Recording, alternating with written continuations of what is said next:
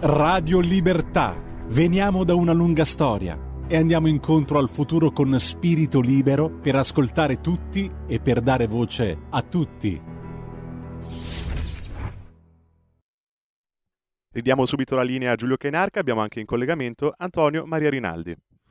Bene, grazie a Federico Borsari e um, buongiorno, benvenuto, ben trovato anche ad Antonio Maria Rinaldi che è in collegamento buongiorno. con noi. Buongiorno Antonio. Buongiorno carissimo Giulio, un saluto a te naturalmente a tutti gli amici che ci stanno ascoltando da Strasburgo, dalla plenaria di Strasburgo. Allora Antonio, sei l'interlocutore più giusto del giorno per spiegarci quello che abbiamo appena finito di leggere dai giornali durante la rassegna stampa della radio vale a dire quello che è accaduto ieri in tema di voto eh, dell'Europarlamento sulla questione della legge per il ripristino della natura, eh, che è uno delle, dei tasselli del Green Deal da mille miliardi, cifra incredibilmente alta, che mh, mm, era partito nel 2019 se non sbaglio, no? Eh, allora, ci vuoi sì. spiegare tu cosa è accaduto? Che senso ha questo voto? Si è parlato di spaccatura all'interno del PPE, di prove generali per i futuri equilibri anche in tema di alleanze verso il centrodestra, da parte del centrodestra. Eh, partiamo da, dall'inizio, che cos'era questa normativa? Mm, qual è la posizione della allora, Lega? Quali sono le tue valutazioni? Cosa è successo in aula e cosa significa in termini di equilibri futuri tra i partiti? Allora, caro Giulio, facciamo una premessa. Tu stai parlando con una persona che è da sempre sensibilissimo, ma d'altronde così come la Lega, per carità, quindi mi ritrovo con una comunione diciamo, di, di, di, di intenti identica nel mio partito per quanto riguarda la salvaguardia della, della, della, della natura, quanto, ecco qui è passato Marco Zanni, il nostro capo delegazione, eh, che ha fatto come, con un saluto come dire salutacelo su Radio Libertà ecco. E, e praticamente quindi io sono sensibilissimo ai problemi inerenti alla, alla natura all'ecologia eccetera però attenzione e qui c'è il distinguo bisogna porre in essere delle, dei provvedimenti che siano sostenibili cosa vuol dire? che siano effettivamente realizzabili che tengano soprattutto conto di tutti quanti gli attori coinvolti perché se come ad esempio nella fattispecie quello che è stato votato ieri, non è, non è un pacchetto sostenibile perché va a finire che milioni e milioni di agricoltori e di pescatori ci rimettono il lavoro, allora non mi sta bene.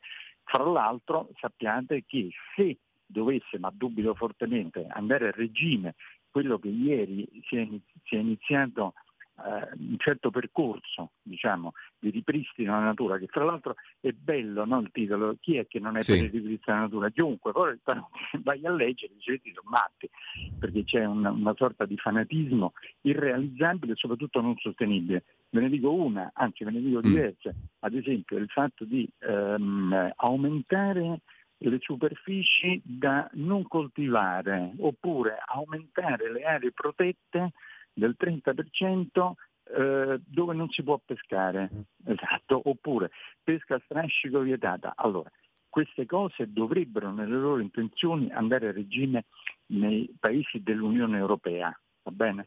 Mentre invece per il resto del mondo ognuno fa come gli pare, giustamente. Quindi porrebbe fra l'altro i paesi dell'Unione e in particolare l'Italia in una situazione di sudditanza anche alimentare nei confronti degli altri paesi mondiali perché noi continuiamo a mangiare, mi sembra, sicuramente di meno, sicuramente peggio, però abbiamo ancora questo vizio che dobbiamo fare. E l'abbiamo ecco. visto recentemente con il discorso della guerra in Ucraina. Che dipendenza incredibile abbiamo dall'estero, premesso che a un certo punto sembrava che il grano venisse solo dall'Ucraina, vi ricordate? E questo eh, ha dato modo anche a delle speculazioni, il settore alimentare è cresciuto moltissimo, eh, l'inflazione molto di più dell'inflazione eh, diciamo media, perché il settore alimentare è anche di prima eh, necessità. Ma il problema è che ci stiamo auto-infliggendo diciamo, una, una sorta, ci stiamo tagliando i piedi da soli, cioè noi non possiamo eh, mettere eh, una normativa così restrittiva in un comparto così importante come quello agroalimentare della pesca per favorire gli altri. Cioè noi parlando proprio in soldoni non troveremo più il pesce pescato nei nostri mari del Mediterraneo con tutte le garanzie, perché guardate che in Europa, in particolare in Italia, ci sono delle garanzie igienico-sanitarie che non ha nessuno per andare a comprare magari del pesce chissà da dove viene, magari dalla Cina, da, qualche mare surgelato, non si sa, non si sa. Mm. ecco, eh, toglimi no. una curiosità però, eh, Antonio, perché io ho letto le dichiarazioni del presidente del PPE, del Partito Popolare Europeo, Manfred Weber, eh. che era contrario, no? Alla formulazione sì. iniziale di questa legge sul ripristino della natura. Esatto, Ora, modificata, esatto. modificata come è stata modificata, pur essendo passata, Weber l'ha definita una empty win, cioè una vittoria vuota dei sostenitori di questa legge, perché tanti emendamenti l'hanno completamente modificata, hanno salvato l'agricoltura, tra virgolette. È così? Allora, qui veniamo alla parte, giustamente, qui veniamo alla parte politica, tu giustamente hai sollevato adesso il problema politico. Allora, noi sappiamo che l'attuale eh, maggioranza, chiamiamola così, eh, tanto per uniformarla a, a, quello che avviene diciamo, in genere nei, nei paesi come l'Italia. L'attuale maggioranza della Commissione Ursula, va bene, la Commissione Ursula von der Leyen, che può essere paragonata un po' al governo, va bene, quindi una maggioranza, la Commissione, i membri come se fossero dei ministri, è stata decretata nel 2019, cioè dopo le elezioni europee del 2019, con una eh, fra eh, PPE, socialisti, macroniani, verdi, eh, chi più ne ha, escludendo diciamo, le forze di eh, diciamo, centrodestra. Esatto. Questa maggioranza però fin dall'inizio ha mostrato delle crepe perché io vorrei ricordare che la signora Ursula von der Leyen è diventata Presidente della Commissione europea per nove voti, quindi vuol dire che di fatto metà dell'Assemblea allora c'erano anche gli inglesi che poi sono usciti, cioè, non l'hanno votata, quindi già è arrivata sul filo di lana. Anzi, mi preme ricordare, lo faccio tutte le volte, che quei famosi nove voti gliel'ha assicurato il Movimento 5 Stelle. Quindi se oggi noi abbiamo la signora Ursula von der Leyen che ha fatto disastri uno dietro l'altro e non ho problemi nel dire, me ne assumo ogni responsabilità, che è la peggiore commissione da quando esiste l'Unione Europea, ci fanno rimpiangere Juncker eh, e ho detto tutto, e ho detto tutto. Abbiamo visto come ha gestito le crisi, a iniziare quelle del Covid, delle, delle energetiche, eccetera nel peggiore dei modi possibili, ebbene lo dobbiamo al Movimento 5 Stelle che gli ha dato questi voti necessari per essere eletta. Questi sono dati di fatto, eh? non è che è una mia considerazione, andate a vedere, lo sanno tutti. Fatta questa premessa, abbiamo notato nel frattempo che il PPE ha iniziato ad avere dei mal di pancia, cioè il Partito Popolare Europeo, dove dentro ci sono, ed è diciamo, il gruppo parlamentare più nutrito, più grande, ci sono anche dei rischi eh, dei cristiano democratici, ci stanno i, i, i, merkeliani, diciamo, ecco, gli ex merkeliani, adesso eh, diciamo in pensione. Sì. fra l'altro tu hai citato Weber, che è il capogruppo del Partito Popolare Europeo Tedesco, e ricordo che i tedeschi governano adesso anche con la compagine dei Verdi al loro paese, quindi hanno dovuto sempre fare un po' eh, diciamo, un'opera di mediazione, no? perché dentro casa avevano, avevano dei Verdi. Premesso che poi si sono rimangiati tutti, tutto perché abbiamo visto che con la crisi energetica eh, il governo ha dato il via alla riapertura delle centrali a carbone, quindi lo sappiamo, sì. ma questa è un'altra storia. Per arrivare al dunque è che eh, per passare, ecco, per ieri, per far passare il ripristino della natura, questi hanno dovuto stravolgere completamente l'impianto sì. originario che era eh, talebano. Eh, mi pare Antonio che le organizzazioni agricole anche italiane da Scordamaglia a Prandini siano abbastanza soddisfatte. Ma Prandini e Scordamaglia innanzitutto hanno perfettamente ragione nel denunciare questo, infatti noi l'abbiamo sostenuti moltissimo perché dietro, guardate, ci sono milioni di italiani che lavorano e rischiano veramente grosso, quindi sì. noi siamo assolutamente per portare avanti le giuste istanze. Qui si tratta del piccolo agricoltore, non della multinazionale, anzi è il contrario, noi cerchiamo di favorire veramente il tessuto eh, eh piccolo eh, de, de, delle piccole fattorie, cioè che già sono state ampiamente massacrate. Pensate negli ultimi 40 anni quante ne hanno chiuse e quante ne dovranno chiudere se dovesse andare veramente a regime questo, questo tipo di regolamentazione. Quindi noi ci battiamo ma anche perché crediamo fortemente che il, il, con, con, questa diciamo, configurazione che vogliono loro, ma vedrete che non andrà, poi vi dirò il perché, eh, noi, noi mm. condanniamo a morte dei settori vitali per l'Italia, di eccellenza dell'Italia, che vengono diciamo, eh, invidiate da tutto il mondo, lo sappiamo benissimo nei prodotti alimentari italiani. Cioè, quindi il fatto di condannare gran parte delle produzioni per delle norme che non hanno sostenibilità, a noi non ci sta bene. Lo stessa cosa lo dico anche per la pesca. Eh.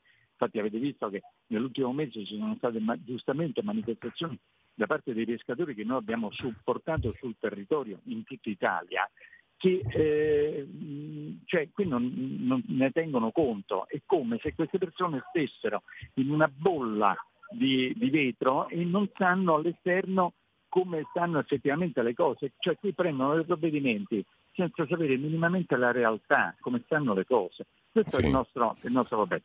Cosa significa? Che ieri abbiamo visto che per 31 voti, non voglio dire un numero sbagliato, ma sembra 31 voti, è passato perché sono riusciti, ci sono stati dei franchi tiratori, abbiamo visto che erano irlandesi, evidentemente hanno messo sul piatto della bilancia un contraltare, cioè avranno avuto, e poi lo vedremo nei prossime settimane, nei prossimi mesi avranno avuto un beneficio. D'altra parte qui funziona così, la politica è sempre politica e, e praticamente gli hanno dato quei voti. Però c'è stato un, a parte l'annacquamento che tu giustamente hai sottolineato, ma c'è stato un, diciamo, un raffreddamento di questa maggioranza. Eh, altro problema, io sto notando, e me ne sono accorto già da diversi mesi, che qui stanno cercando di chiudere tutti i dossier possibili e immaginabili, possibili, perché sanno che il prossimo anno la commissione che uscirà fuori avrà una, eh, diciamo una, maggioranza che non è l'attuale e possibilmente sarà di centrodestra, quindi questi qua se ne vanno a casa e cercano eh, come eh, eh, quelli che all'ultimo minuto sanno che vanno via, lo vediamo purtroppo in Italia, e, e cercano di arraffare oppure di promuovere tutti quanti perché se ne vanno, no, lo vediamo, eh, abbiamo visto ultimamente no? i governi quando sanno che devono andare via fanno le ultime cose di corsa, eccetera. E qui è esattamente la stessa cosa, vogliono chiudere tutti quanti i dossier per dire ancora la loro perché sanno che poi dopo loro saranno esclusi. Questo sta avvenendo. Noi siamo qui guardiani a dire no, faremo di tutto affinché eh, le cose vengano fatte con dei criteri di sostenibilità. Questa è la nostra, è la nostra regola e credo che sia quello che i nostri elettori vogliono soprattutto.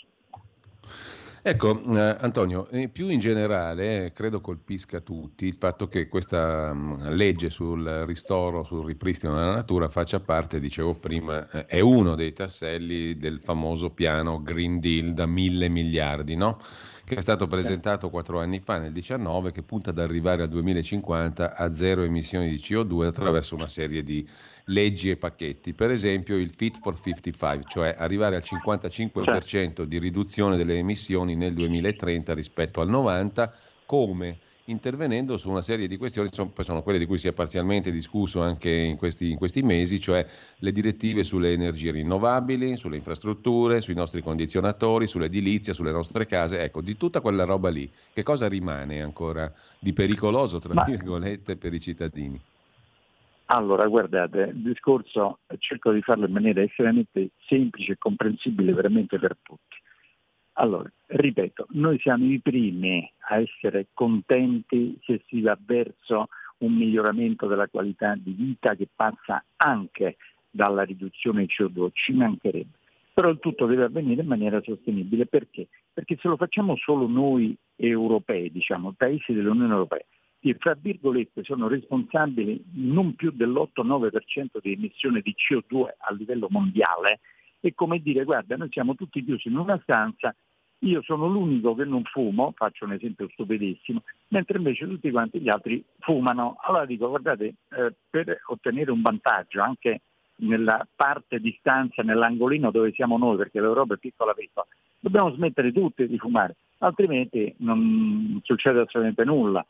In particolare con l'impianto eh, dell'Unione Europea cosa succede? Che tu dai degli oneri alle aziende talmente forti da poter da perseguire perché ci sono delle tempistiche piuttosto stringenti, per il quale tu costringi quelle aziende a investire quantità di risorse enormi.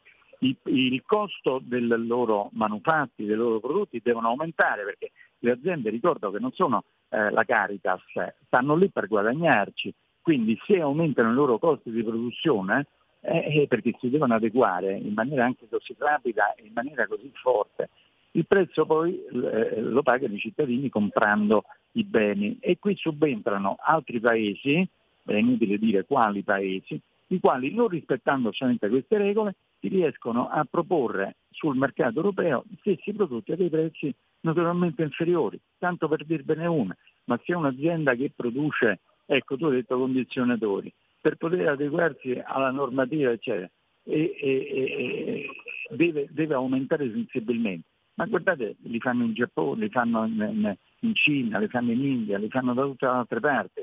Quindi significa noi chiudere impianti industriali, mandare a casa lavoratrici e lavoratori e ti saluto e suono, non so se, ma così su tutto. Sì. Quindi se è sostenibile, io sono il primo, ma se non ha questi criteri di sostenibilità, tra l'altro mi permetto di dire, io ho sempre detto, mi fate vedere degli studi di fattibilità fatti da organismi internazionali, indipendenti, ma non ne voglio vedere uno, ne voglio vedere tre, quattro, cinque di studi eh, seri di fattibilità su questo e di sostenibilità di queste proposte. Io non ho visto neanche uno, non ne ho visto. Facciamolo vedere, nero su bianco, perché ecco. secondo me noi ci stiamo suicidando dal punto di vista economico, capite? Allora, Antonio, se tu sei d'accordo, io per, dopo le 10, tra poco abbiamo una piccola pausa, aprirei anche alle telefonate eventuali Ma di chi vuole intervenire piacere. da casa. Eh, e anche ricordo il numero per i messaggi via WhatsApp 346 64 27 756 per gli interventi in diretta 02 92 94 7222. Però mi viene a questo punto logico chiederti, visto che stiamo parlando di megapiani, no? di politiche che devono valere per tutto il continente europeo, eh, mille miliardi per il Green Deal, eccetera, eccetera. Beh, tutto questo presuppone, diciamo così, una, uh, una, una, politica sempre più massiccia. E di questo ha parlato ieri Mario Draghi, o meglio, ha parlato l'altro giorno negli Stati Uniti. Mario Draghi auspicando in sostanza la nascita di un vero e proprio Stato europeo, con un suo fisco, con sue regole di bilancio, insomma ha auspicato che si passi finalmente ad avere un'Unione Europea che diventa un vero e proprio Stato sovrano, per così dire. La cosa che mi ha colpito molto oggi è che Alessandro Sallusti, eh, commentando la questione su Libero, dice vedete che Draghi la pensa esattamente come Giorgia Meloni, cioè che gli attuali trattati non bastano e che bisogna costruire un'altra Europa. Però mi viene da chiederti, eh, Antonio, un'Europa più democratica si costruisce su queste basi o si costruisce il famoso superstato europeo? Che diventa una sorta di Unione Sovietica Europea. La faccio veramente semplificata e breve, ma per capirci. Allora, io ho letto la stampa l'altro giorno sulle dichiarazioni che ha fatto Draghi in uno speech, in una Lexio Magistralis in, negli Stati Uniti, a Cambridge, ma nel Massachusetts, non, sì, non a Cambridge. Sì, sì. E eh, effettivamente mi è venuto un po' un sorriso perché ho detto vuoi vedere che ha ascoltato per caso quello che ho detto sempre io e soprattutto eh, quello che ho detto qualche mese fa in plenaria qui a Strasburgo quando ho detto guardate che i trattati sono stati scritti a Maastricht e a Lisbona, non sul Monte Sinai, come per dire non è che ce l'ha dati, eh, ce l'ha portati Mosè perché gliel'aveva dati Dio, va bene, li abbiamo scritti noi, quindi sono passati tanti tanti anni da Maastricht che sono passati praticamente 31 anni eh, e mezzo, dal 92 al febbraio 92, li possiamo tranquillamente cambiare, esatto.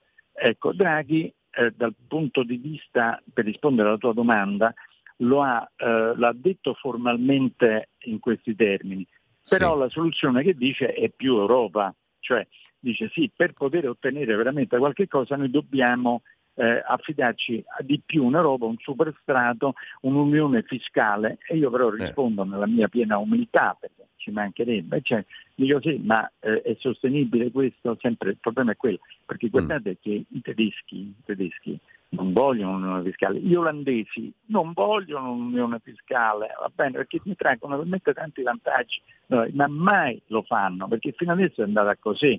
Non solo, quando tu dici ah, ci vogliono un programma mille miliardi eccetera, qualsiasi Stato del mondo che non appartenga all'Unione Europea quando intraprendono questo tipo di iniziative, hanno degli strumenti per poter reperire questi denari. Allora, parte eh, eh, razionalizzazione della spesa, eh, tassazione, leva fiscale, emissione di debito, di titoli finalizzati, eccetera. Noi in Europa questa funzione della banca centrale non ce l'abbiamo. Allora anche Draghi credo che sia d'accordo nel dire sì, si vanno a riformare i trattati da iniziare dalle attribuzioni che per ora non ha la Banca Centrale Europea, perché eh, lo sa benissimo Draghi che la BCE, perché l'ha guidata lui per tanti anni, non ha quelle attribuzioni simili alle altre banche centrali di tutto il mondo. Quindi se dovesse partire eh, mille miliardi eccetera, lo schema è quello del recovery, cioè si emettono titoli eh, l'Unione Europea sul mercato che poi ti presta e che poi tu devi restituire in termini sia di capitale che di interessi, perché l'Unione Europea non è dotata di bilancio dono, non stampa moneta per dirla in maniera semplice, quindi se ti dà una lira, una lira più interessi gliele devi ridare. Ecco, questo è il punto fondamentale. Allora, se iniziamo a dire, benissimo, c'è un'unione fiscale con una banca centrale che diventa come la Fed, cioè la banca centrale eh, americana, o come la Bank of England o la Banca del Giappone, allora parliamone, vediamo. Ma vi garantisco, ci metto la testa sulla ghigliottina, che mai i tedeschi, mai, mai diranno mm. di sì, mai, ve lo metto per iscritto proprio dal notaio, mai diranno di sì, perché da questa configurazione loro ne hanno praticamente solo vantaggi. vantaggi. Non, non annacquerebbero, per dirla come dicono loro, con, con i soliti paesi eh, diciamo del sud, a iniziare dall'Italia, spendaccioni, fate pepeta, per carità, eccetera. Ecco, quindi eh, attenzione, eh, quello che dice Draghi è, è, sicuramente una via, ma è realizzabile, non sarà mai, forse fra mille anni potrà essere, ma noi non ci ecco. saremo più per fortuna a proposito, a proposito, di debito, Antonio, è stata chiarissima la tua risposta, poi magari sentiamo dopo le 10 appunto cosa ne pensano anche le ascoltatrici e gli ascoltatori, ma a proposito di debito un'altra cosa te la devo chiedere perché è venuto fuori che il PNRR costerà qualcosa in più rispetto a quello che era previsto, un nuovo debito, mm. 20 miliardi in più nei prossimi tre anni o giù di lì. Sta di fatto che sono 191 miliardi quelli del PNRR italiano e mh, va rimodulato, deve essere rivisto, insomma questa è la discussione in corso adesso con l'Unione Europea, rivedere alcuni punti. Su questo tema c'è un'intervista oggi su Repubblica al sottosegretario leghista all'economia, Ministero dell'Economia italiano Federico Freni, il quale dice certamente il recovery non è gratis, però è debito buono, serve al Paese per crescere.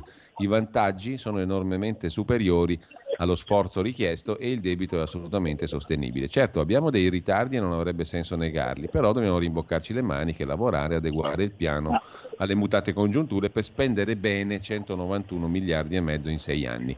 Non è uno scherzo, allora, vorrei... ma dobbiamo farlo. Allora, guarda, caro Giulio, ti eh, rispondo in pillole.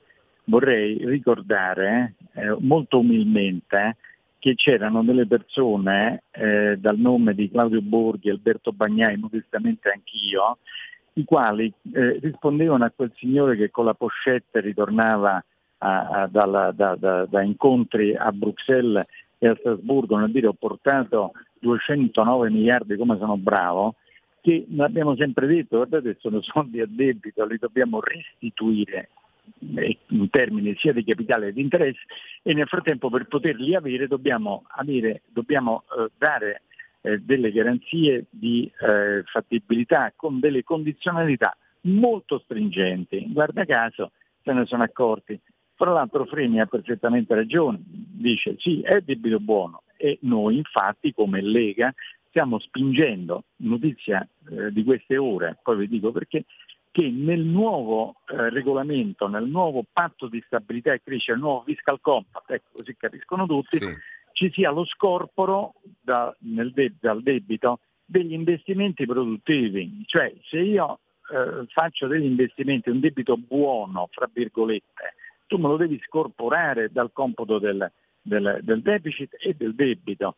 Cioè, perché dico ieri? Perché ieri c'è stata la prima riunione fra i relatori in Commissione Econ sulla riforma del patto di stabilità, cioè sul fiscal compact, c'è la proposta della Commissione, noi adesso in Commissione Econ la stiamo diciamo, valutando, soppesando e eh, discutendo. Ieri c'è stato il primo incontro ristretto dove ho partecipato e io ho iniziato a dire esattamente questo, cioè, guardate che l'importante è, è entrare nell'ordine di idee di scorporare dal computo del deficit e quindi dal debito gli investimenti produttivi Questo è quello che sì, proprio diceva sì. Freni, che ha perfettamente ragione, ma è anche la linea di Giorgetti che vi ricordo che è il nostro ministro dell'economia ed è giustissimo questa linea. Eh, c'è debito buono e fra virgolette debito cattivo, ma guardate che anche Draghi lo disse l'altro anno, eh. ve lo ricordate? Debito buono e debito cattivo, quindi cerchiamo di scorporarlo.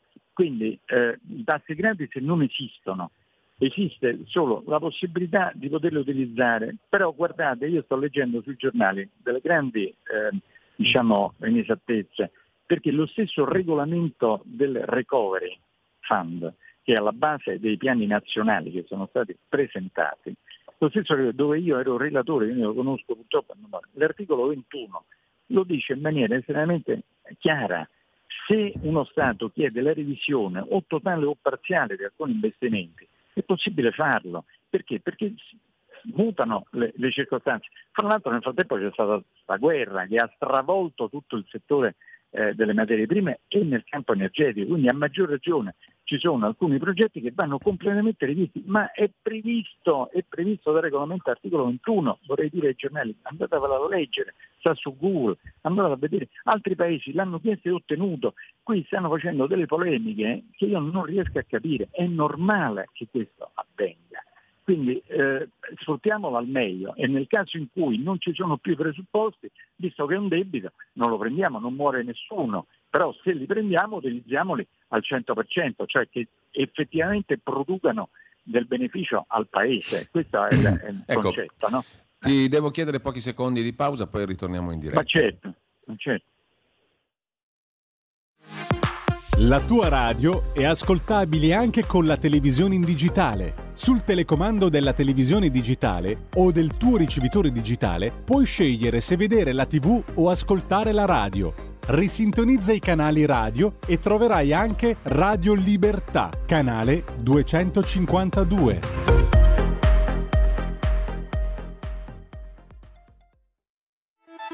Stai ascoltando Radio Libertà la tua voce libera, senza filtri né censure, la tua radio. Ridiamo la linea a Giulio Cainarca, c'è già un ascoltatore in attesa.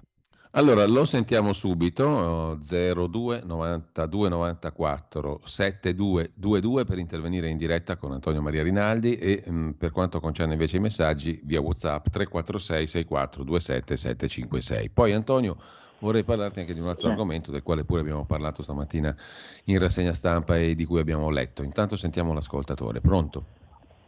Sì, buongiorno direttore, sono Luca D'Accordo, sono onorato di poter parlare con Rinaldi e ovviamente con lei, direttore. Io volevo dire una cosa, l'Unione Europea è basata su dei trattati che sono fondamentalmente ipocriti e falsi nella loro enunciazione, perché quando il Trattato di Lisbona si dice che lo scopo dell'Unione Europea è quello di stabilire un'economia di mercato che ha come scopo la piena occupazione dove gli stati sono in competizione tra di loro e c'è la stabilità dei prezzi. Questa cosa semplicemente è realizzabile perché l'unico modo per realizzare la piena occupazione è fare debito pubblico. Perché sennò la piena occupazione in un'economia di un mercato ultraliberista, ultracompetitivo non si potrà mai fare. Per cui questo è già un fondamento, cioè è già basato su un fondamento falso e chiederei a, a Rinaldi la sua opinione. Seconda cosa rapidissima, sul reddito, il salario minimo va benissimo il salario minimo, ma solo se viene dato ai lavoratori a tempo determinato, che oggi non hanno tutele rispetto a quelli di tempo indeterminato. Io farei un perché se si facesse così, con un salario elevato, 15 euro all'ora, e poi dopo un anno 18, e poi dopo 20, le aziende questi qui avrebbero abbastanza reddito, nel caso perdono il lavoro dopo poco tempo, che non viene rinnovato, e le aziende sarebbero spinte a assumere in forma stabile e quindi una lotta al precariato. Però è una proposta coraggiosa che però eh, capisco sia difficile fare. Grazie. Allora, Antonio.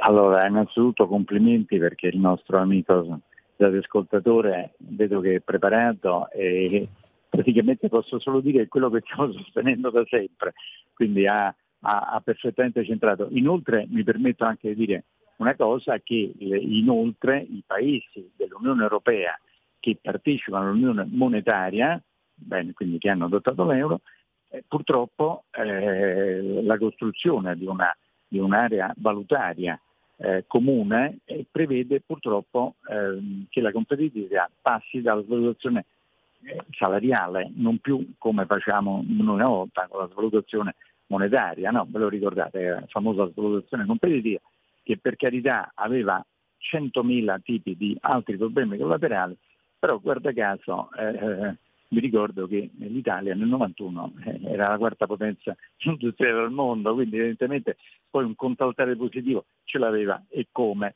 Ma eh, soprattutto, ripeto, adesso la competitività passa dalla situazione salariale e quindi mi rifaccio a quello che tu dici. Allora, il fatto del salario minimo è diventato praticamente una battaglia politica eh, perché fa presa no? al salario minimo, eccetera. Però se andiamo ad analizzare, innanzitutto eh, le raccomandazioni dell'Unione Europea sono nei confronti dei paesi che non hanno una contrattazione collettiva eh, diciamo, eh, corposa. L'Italia ce l'ha piuttosto forte perché l'azione dei sindacati, sappiamo, i contratti collettivi sono più dell'80 e passa per cento, 83-84% dei contratti. Allora cosa significa? Mettere in Italia un valore minimo di salario minimo quando eh, le contrattazioni collettive sono notevolmente superiori a questo minimo, potrebbe indurre, tra l'altro, stranamente, i salari non in rialzo ma a ribasso, perché eh, si può dire, dice guarda non faccio più quello collettivo eh, rispetto alla legge perché do il salario minimo che è inferiore a quello che i sindacati ottengono con i contratti collettivi. Attenzione, allora eventualmente una raccomandazione si può fare nel dire ai sindacati e alle parti sociali eh, coinvolte, l'imprenditore, aumentate la percentuale dei contratti collettivi di categoria. Quello sì, senz'altro, ottimo, va benissimo, ma quella è la via, perché mettere un salario minimo di fatto significa abbassare i salari. Ripeto, in Italia è così, in altri paesi magari non è così, ma in Italia è così. Quindi bisogna stare attenti al di là della propaganda che c'è. Andiamo a vedere praticamente, cioè, siamo attenti, perché introdurre in Italia quel salario minimo significa dare la possibilità nell'ambito delle contrattazioni, dice ma io ti do molto di più, allora che facciamo? Non aumentiamo perché già sta tolto con la legge sul salario minimo, non so se sono stato, sono stato chiaro. Quindi in Italia abbiamo una storia di sindacati molto attivi nel, nei contratti collettivi, incrementiamo e quella è la strada giusta. Questa è la mia visione e credo che di non aver detto diciamo, cose molto distanti da quello che di fatto pensano un po' tutti. Allora, abbiamo una telefonata ancora in attesa, un audiomessaggio e un messaggio dal nostro amico Gianni da Genova via WhatsApp che poi ti riassumo perché è molto stimolante, credo. Eh, intanto però sentiamo la telefonata, poi l'audiomessaggio. Pronto? Pronto? Pronto, buongiorno, prego. Ah, buongiorno dottor Canarca e complimenti al professor Rinaldi, sono Mario D'Arieti. Eh, vede, dottor, eh, dottor Rinaldi, molti criticano la politica estera della Meloni ma lei sta facendo una politica estera fantastica, perché ha capito che al di là della Russia, della, la Russia economicamente non esiste, la Cina per me è un gigante dai piedi d'argilla, lo vedremo nei prossimi anni, alla fine chi ha le carte sempre in mano sono gli americani, più dell'Europa. E il fatto di lei legarsi alla Nato, agli americani, è una garanzia sul suo governo, su, eh, puntellare il suo governo. Praticamente adesso diciamocelo francamente, dottor eh, Rinaldi, abbiamo fatto tutte e due militari a Cuneo e sappiamo che i governi non sono mai stati decisi nel dopoguerra in Italia ma in America. Si poté fare il primo centro-sinistra perché ci fu l'avallo di Kennedy e, e Berlusconi è caduto per un complotto non tanto di Merkel e Sarkozy ma del duo eh, Gianni e Pinotto, Obama, Hillary Clinton. Quindi, diciamolo francamente, legarsi all'America è la garanzia per poter restare al potere in Italia, al di là dell'Europa e di tutte le chiacchiere, Bene. Cina, Russia e tutto. Chiaro, grazie Mario, il punto di vista è esattamente opposto allora. a quello di Gianni che citavo prima, però mandiamo anche l'audio messaggio, poi leggo il messaggio, poi ti lascio la parola Antonio. Sentiamo. Buongiorno Giulio, buongiorno al grandissimo ultima ruota del carro Rinaldi. Una cosa, volevo chiedere a Rinaldi cosa pensa di questi continui bonus, adesso arrivano 380 euro per le famiglie con reddito basso. Io sono stufo di dare bonus, che questi governi continuano a dare bonus, bonus, bonus. Eliminiamo tutti i bonus, tagliamo le tasse del 20% a tutti, urbi e torbi, e rilanciamo sta mizzica di paese. Ma cosa ci vuole? Cioè, è una cosa talmente banale e talmente... Poi non ci sono i soldi, col 20% in più la gente spenderà di più. Non riesco a capire, Walter, grazie. Eh, tra l'altro, Antonio, se proprio vogliamo, eh, bonus abbastanza dirigisti, perché io posso comprare una cosa ma non l'altra e se magari sono intollerante o semplicemente non mi va, non posso farlo. Comunque, questo è un eccesso di, più, di, di, di, ipercritico. Mentre invece Gianni, il nostro amico Gianni da Genova, ha il punto di vista esattamente opposto a quello del primo ascoltatore, Mario D'Arieti, che ha chiamato e si riferisce anche a ciò che Crosetto ha detto che insomma non sarebbe mica male neanche una ricandidatura di Ursula von der Leyen alla presidenza della Commissione europea e poi accusa Crosetto di essere troppo filo NATO, cioè schiavi della NATO negli interessi dell'Alleanza Atlantica. Baci e abbracci con chi ci sta portando alla rovina dei popoli europei con la regia d'oltreoceano e quella quirinalizia, scrive Gianni. Eh, e tra l'altro dal vertice di Vilnius osserva è uscita fuori la Turchia. Turchia in Europa, dato che è nella Nato, il genocidio del popolo armeno, ce lo ricordiamo, ti lascio la parola Antonio, perché ci sono tantissimi temi, potremmo stare qui due ore. Allora, allora per, per gradi, perché di carne al fuoco ce n'è moltissima. Allora, io concordo pienamente che la nostra eh, Premier Giorgia Maloni stia facendo non bene ma benissimo devo essere anche eh, obiettivo, cerco sempre di esserlo, che sicuramente ha cambiato il rullino di marcia rispetto ai governi precedenti, ma è stata anche fortunata, tra virgolette, perché abbiamo in Germania, che non c'è più la Merkel, la, la Merkel e c'è questo eh, Scholz che mi sembra un po' eh, debole internamente e non accetto quella scena internazionale che aveva la, la, la, all'angelona, come si dice tedesca. Quindi da questo punto di vista sicuramente è stato un vantaggio. Anche in Francia vediamo che eh, lo stesso Macron ha perso moltissimo di smalto di problemi interni, ne ha moltissimi. Tra l'altro lui eh, è al secondo mandato, quindi non potrà essere diciamo, eh, ricandidato.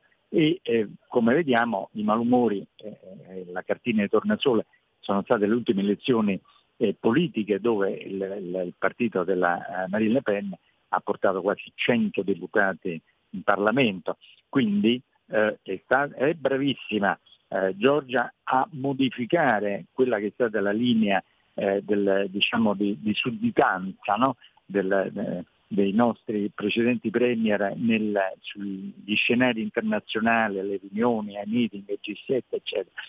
Però è anche vero che è stata facilitata dal fatto che gli altri si sono indeboliti. Anzi, dirò di più, eh, sono l'ultima eh, ruota del carro, sono l'ultimo a contare, a poter dire qualche cosa, il che vi dico sinceramente neanche mi dispiace avere questo ruolo così di ultima ruota del carro, ma se eh, nel caso io mh, direi a Giorgia eh, fai di più, cioè eh, la tua presenza, la tua posizione falla rimarcare di più, anche perché è necessario all'interno dei paesi dell'Unione Europea, sugli scacchieri internazionali, un, un leader eh, con una caratura più elevata rispetto agli altri, visto che gli altri non ci sono.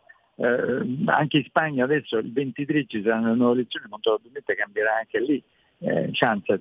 Eh, che succede? Eh, eh, ci deve essere qualcun altro che esce fuori. E proponimi tu, sei brava, sai parlare bene perché parla bene, io l'ascolto bene, valuto, eccetera. Guardate anche nella sua eh, eh, forza, perché lo vedete come si accora quando, quando, parla, eccetera. Dice delle cose giustissime, dice.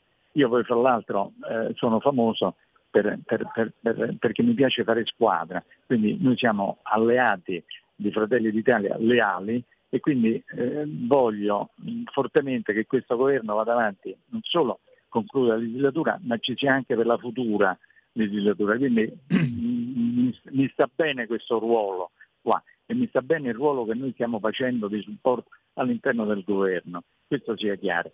Quindi sono contentissimo e anzi eh, se potessi eh, direi pubblicamente, perché eh, ho rapporti diretti perché la conosco da, da tantissimi anni, Giorgia, non è che eh, glielo posso pure dire privatamente, ma glielo vorrei dire davanti a tutti, osa di più, fai di più, vai, ti stai facendo bene, non avere nessun complesso, vai, vai forte. Per quanto riguarda la storia dei bonus, io sono pienamente d'accordo sul fatto che il ricorso ai bonus è una forma di, eh, eh, di droga no? all'economia, dare c'è. Però è anche vero un'altra cosa, che ci sono delle categorie, in particolare questo ultimo bonus che viene dato alle famiglie eh, che hanno un eh, ISEE inferiore ai 15.000 euro, quindi è effettivamente un uh, supporto reale a delle persone che hanno veramente bisogno. È chiaro che poi bisogna controllare che effettivamente eh, poi non vanno in giro con la Mercedes e con la BMW, come è avvenuto con il reddito di cittadinanza, di cui, ripeto, lo Stato ha uh, l'obbligo di aiutare chi veramente è rimasto indietro, perché non si lascia indietro nessuno, però deve innanzitutto uh, essere mirato, cioè deve essere veramente deve arrivare alle persone che hanno effettivamente bisogno, non la mancia elettorale perché sappiamo benissimo eh, che cosa ha significato il reddito di cittadinanza fatto in una certa maniera. Quindi questo ultimo a dei bonus è l'unico diciamo, che mi sento di non condannare perché va in un momento particolare dove le famiglie, specialmente quelle con reddito più basso, sono state massacrate. Eh, vi ricordo che l'inflazione per quanto riguarda i generi alimentari, l'abbiamo detto prima, è doppia rispetto alla media dell'inflazione normale, cioè abbiamo visto la doppia cifra 10-11%, per i generi alimentari siamo più del 20% e i generi alimentari di prima, eh, pane, pasta, verdure, frutta, eh, queste cose così sta parlando. Quindi se si dà a chi ha effettivamente bisogno mi sento in coscienza di dire va bene, ma questo tipo di bonus, tutti gli altri, dal bonus da facciata, da, da, da 110% fatto senza controllo, e abbiamo visto che truffe hanno fatto, no, questo sono pienamente d'accordo su questo, eh? questo fuori dubbio. Però ripeto, il nostro amico è andato a citare proprio l'ultimo che vi dico sinceramente, nel, in tutti i bonus è quello francamente che mi sento di non condannare perché va veramente a chi ne ha realmente bisogno, uh, al netto dei controlli, eh? netto dei controlli. Allora, Antonio, abbiamo un'altra telefonata, pronto? Ciao Giulio. Buongiorno. Grazie Ciao. comunque che ci porti tutte le settimane il professor Rinaldi che è musica, è il, è il Manzoni del... Troppo... No, no ma sono... Eh, sono guarda, lago, io ringrazio... dal lago di Garda però. No, ma io sono, tim- sono, timido, non me le dite queste cose, io sono soltanto un cittadino italiano che ha sempre lavorato, sempre, e che va a fare anche la spesa da sempre, quindi so come stanno le cose e soprattutto sono libero, ringrazio e ringrazierò sempre Matteo Salvini, te lo dico sinceramente, perché non mi dà nessun condizionamento, cioè non mi dice devi dire questo e quella, io vi giuro che quello che dico esce fuori dalla mia testa. Il 99% coincide con quella della, della Lega, ma eh, non me lo dice nessuno, ecco questo ci tengo a dirlo, perché? Perché ho sempre lavorato, sono sempre stato con i piedi per terra, tutto qua. Le volevo chiedere una cosa professore, eh, riguardo alle dichiarazioni di Tajani che sembravano quelle di, di Letta, no? con questi, no? con i fascisti, no? con i nazisti, no? qui, no? là ma fra le prossime elezioni in Francia, quando magari la Le Pen vincerà, eh, scusa, sì, eh, lui no, no, non parliamo più con la Francia, non parliamo più... Io sono un po' contrario a questo, questo tipo di politica, cioè perché se no mettiamo su ancora quelli di sinistra, i verdi, i gialli mm. e ci teniamo ancora l'Europa di prima. Grazie. Per tornare al crosetto di cui sopra che ha aperto in qualche modo ah, guarda, il nostro una amico, riedizione di von der Leyen. Peraltro questo si, co- si collega, um, Antonio, con un uh, altro messaggio arrivato via Whatsapp. Preso atto delle parole del professor Rinaldi di come la gestione attuale dell'Unione Europea stia cercando di far approvare le sue eurofollie e sapendo che la prossima legislatura non avranno potere per imporre alcunché, sarebbe indispensabile che la campagna elettorale elezioni europee del 24 del centrodestra fosse impostata sulla promessa di abrogare le leggi green che fin qui sono state decise. Concorda, caro professore? Ti chiede un ascoltatore, al quale aggiungerei anche, chiedo a Federico in regia, un audio che è arrivato via WhatsApp sempre ma basta con queste eh, card eh, super bonus, eh, il governo deve controllare i prezzi Solo così vengono agevolate le famiglie italiane tutte, perché tutti hanno diritto. E la Meloni a me non piace in quanto è scritta ad Aspen e sappiamo benissimo che è pro USA, pro NATO, pro guerra. Basta invio armi in Ucraina. La Lega deve eh, opporsi a questo. No invio armi in Ucraina. Grazie, Corradini Anna Maria da Vicenza. E allora, siccome siamo in abbondanza, abbondandis ad abbondandum, come diceva il già citato uh, principe De Curtis, sentiamo anche un'altra telefonata in attesa. Pronto? Pronto? Pronto, pronto, buongiorno, prego. Poi però diamo lo sì, spazio sono... ad Antonio Rinaldi, eh, perché sennò si accumulano troppe cose. Prego, buongiorno. Pronto, sì, buongiorno, chiamo dal Veneto, saluto, saluto Antonio Maria Rinaldi. Gli volevo chiedere eh, due cose. Allora, la prima, eh, Mario mm, Draghi dice che l'Europa che abbiamo costruito mh, mm, forse qualcosa abbiamo sbagliato, dobbiamo fare qualcosa di diverso perché sempre lui deve fare? Cioè lui ha sbagliato, se ne vada, non possiamo togliercelo dalle scatole questo che a, a, a detta sua ha sbagliato e far fare qualcosa a qualcuno che magari, magari, fa giusto o dare la possibilità anche a qualcun altro di sbagliare. Prima domanda. Seconda domanda è proprio tecnica. Eh, c'è un motivo particolare per cui per avere un passaporto bisogna aspettare a volte anche oltre un anno? Eh, perché con la digitalizzazione dovrebbe essere tutto, non dico immediato, ma quasi, perché tutta questa difficoltà a rilasciare nuovi passaporti? Grazie, vi ascolto parlare.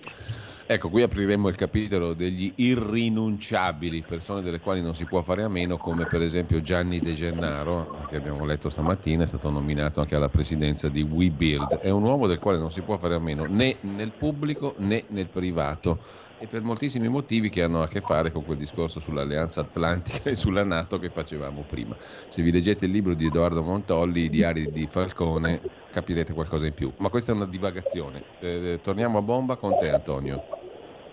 Allora guarda, eh, sono tante cose, se non me le ricordo, Giuseppe e Giulio ricorda. Cerco di aiutare, mi fa molto, se, se, se mi fa molto, molto, piacere perché, eh, vedete, a eh, differenza di tanti anni fa, eh, vedo che i cittadini italiani iniziano a essere molto consapevoli e questo mi fa veramente piacere perché vuol dire che eh, siamo maturati e stiamo capendo che certe cose non vanno bene. Sono, sono veramente felice di questo, questo fatemelo dire.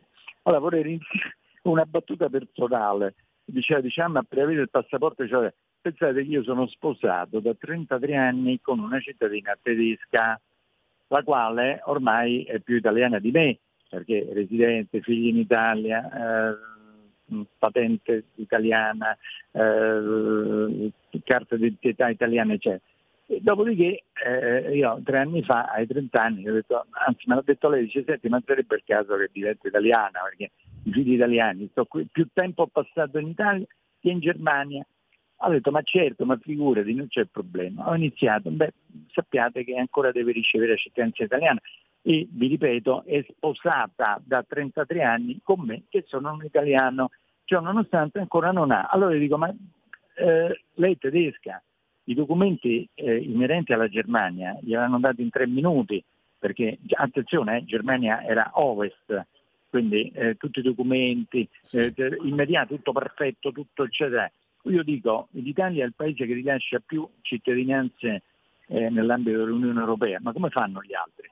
Che magari non vengono proprio dalla Germania, diciamo, eh, tutti i documenti perfetti via email all'ambasciata tedesca, eccetera, tutto quanto, da 33 anni sposato da un italiano, ricordo che in genere ci vogliono 5 anni. Ecco, io sto aspettando, io chiaramente da bravo italiano ho fatto l'iter normalissimo da cittadino italiano e mai, ripeto, mai avrei eh, diciamo, sollecitato ah, quell'onorevole, cioè, ma per carità è lontano mille anni luce dal mio modus operandi, quindi ho fatto la trafila normale, cioè, però ancora non si sente nessuno, ogni tanto ah, mi serve quest'altro documento e già c'è subito quest'altro documento. Cioè, eh, io ho detto evidentemente eh, non te vogliono, ho detto fra l'altro eh, andiamo a finire sul giornale il giorno che una tedesca ha preso il passaporto italiano, va bene facciamo una, un ricevimento ufficiale faremo, cioè, ma per dire le cose, ecco, è un mio sfogo personale, vi chiedo scusa, ma ci tenevo a dire.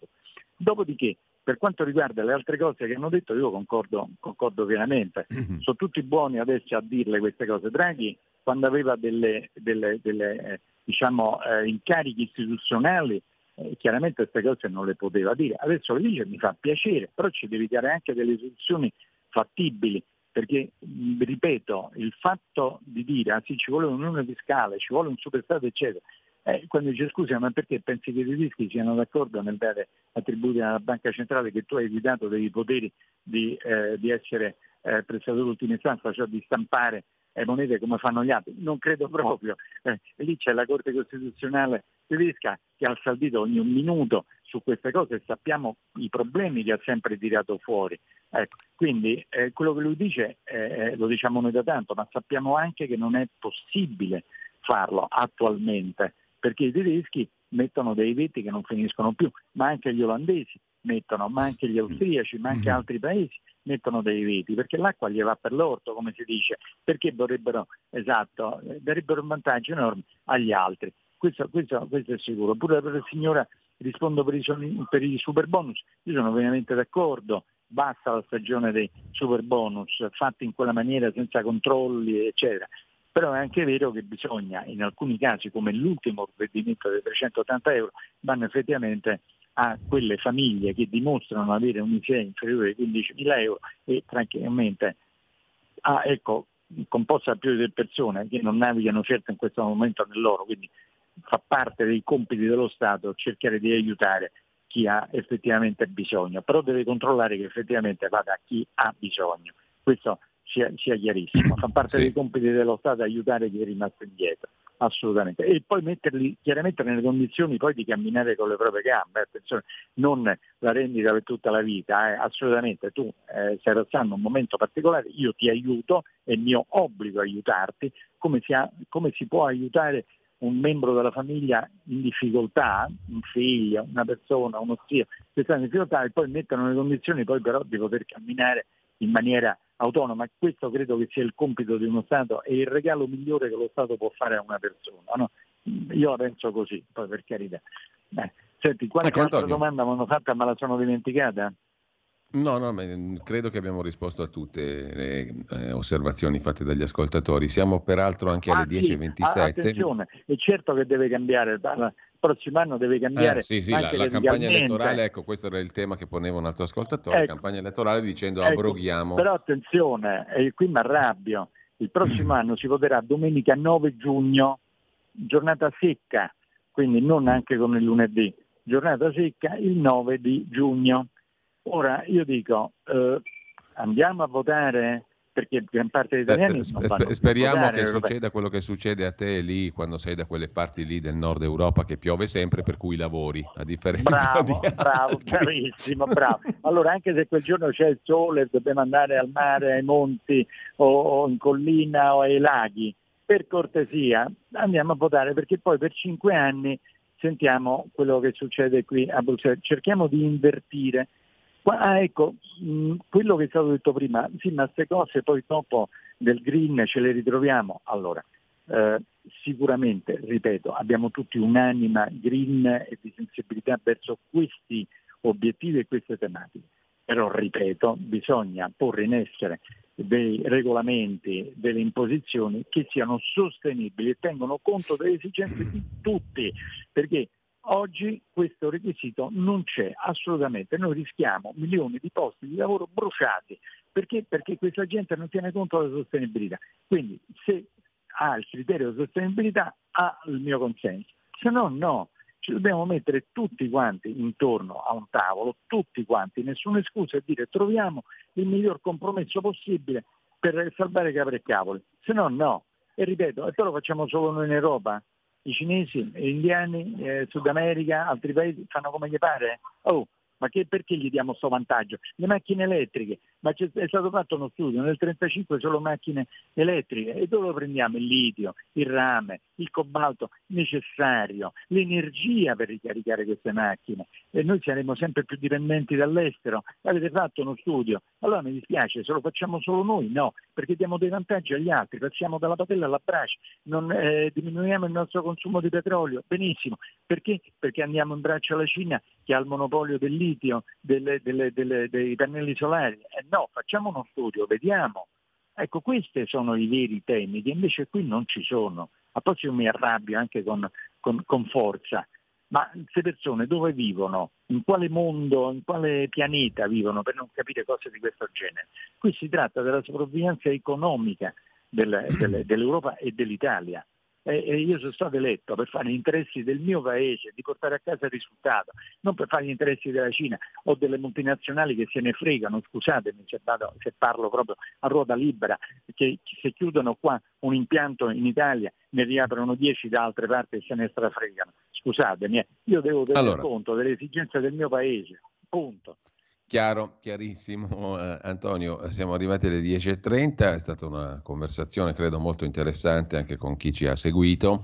Io ti ringrazio come sempre, ci diamo no, appuntamento. Sono io che mi dai spazio e chiedo scusa, chiedo venia se ogni tanto mi accendo, ma eh, eh, ho quasi 70 anni, no, no, ho quasi 70 anni, va bene.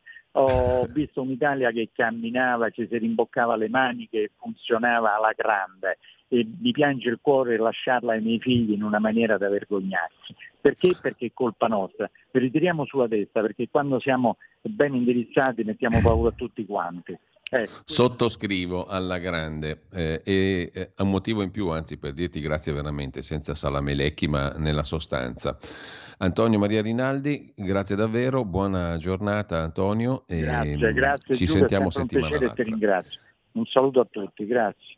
Grazie. Intanto, tra poco con voi Pierluigi Pellegrino, oltre la pagina, eh, notazione pratica, i promessi sposi che piacciono a tanta gente, incredibilmente, io sono rimasto ancora stupito di tutta questa accoglienza per questo antichissimo romanzo, il feuilleton della nostra estate 2023 vanno in onda adesso, periodo estivo, dalle 12 alle 13, in replica a mezzanotte, perché dalle 18 alle 20 c'è di nuovo la replica della rassegna stampa e poi di mezzo ci sono le altre trasmissioni di punta. Quindi mh, 12, 13 e 24, cioè 12 ore dopo, a mezzanotte, insomma, se ve lo potete riascoltare. Ma io ve lo consiglio di andare sul sito di radiolibertà.net, nella sezione podcast, ve li tirate giù, ve li scaricate con estrema facilità e ve li ascoltate quando vi pare e piace e allora che vi pare e piace, oltre che alle 12 e a mezzanotte qui in radio. Buona mattina a tutti.